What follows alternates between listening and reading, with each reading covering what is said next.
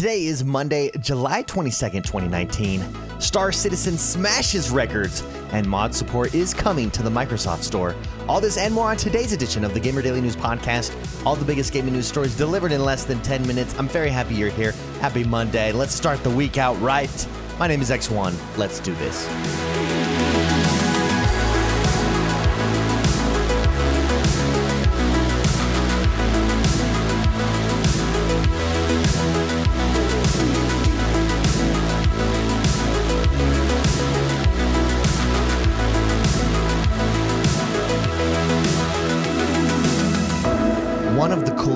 In all of games, especially single player games, is being able to mod your games and being able to download those mods and play them at your convenience. Well, the Microsoft Store is adding that. That's right. In a new story at PC Gamer, it looks like a user on Reddit has found a new folder since the last Windows update called Moddable Windows Apps. This suggests that mod support is coming to games on the Microsoft Store. The moddable Windows apps is inside the programs folder. Uh, Microsoft's Dev Center confirms the same thing with a listing for the new directory. Developers will also be able to specify a custom folder specific to their app, another Dev Center page says. The Windows Dev Center states pretty clearly that the folder is where the contents of your desktop application's install folder are projected so that users can modify the installation files though it's unclear how open this will be. As the Dev Center says, uh, this element is currently intended to be used only by certain types of PC games that are published by Microsoft and their partners. In a statement to PC Gamer after E3, Microsoft said that, quote, games available with Xbox Game Pass for PC have mod support so long as the developer has enabled it for their game. It's very exciting knowing that it's coming. Mod support, if you've one of the best examples in my mind for mod support are games like Skyrim and Fallout 4. These make these single player games playable for forever, basically and it's amazing. So it's very exciting to see that it's going to come to Game Pass and Xbox Game Pass for PC. The future is now. The future is modding. Ooh, I'm so excited. A game that I'm completely addicted to, a game that I love, the Advanced Wars like Wargroove. Well, it's launching on PS4 next week. However, it doesn't look like it's going to be watch- launching with crossplay. This is a news story over at Game Informer. Chucklefish's Advanced Wars like, hey, didn't I say that? I did.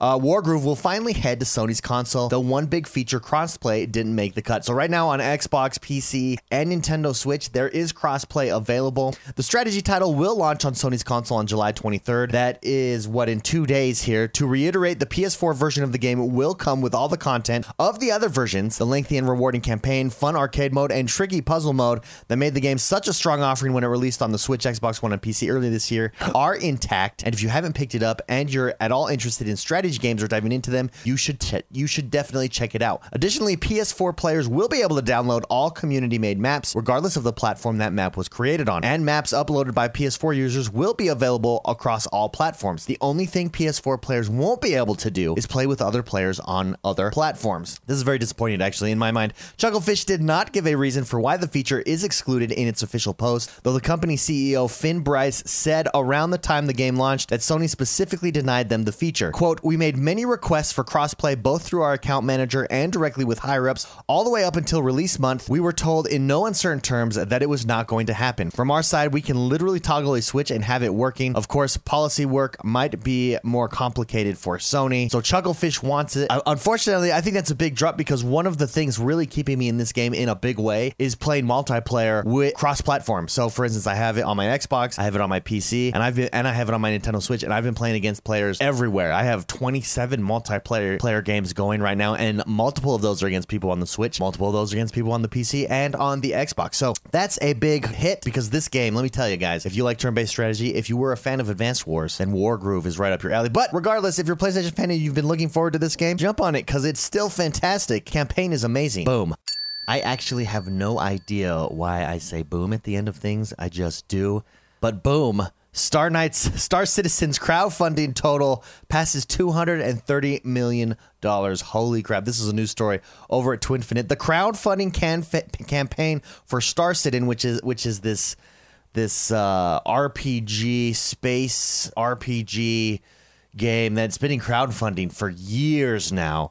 The crowdfunding campaign for Star Citizen appears to be unstoppable, as another milestone has been reached and overtaken. Today, Cloud Imperium Games Space Simulator passed $230 million in crowdfunding. To be more precise, the total is 230,062,641 at the moment of this writing. On the other hand, 2,300,000 users have registered an account, even if it's unclear how many of those are actually paying players. This means that the game earned over $350,000 in the 20 or so hours which followed the launch of Alpha 3.6, along with the new Anvil Ballista self propelled defense vehicle.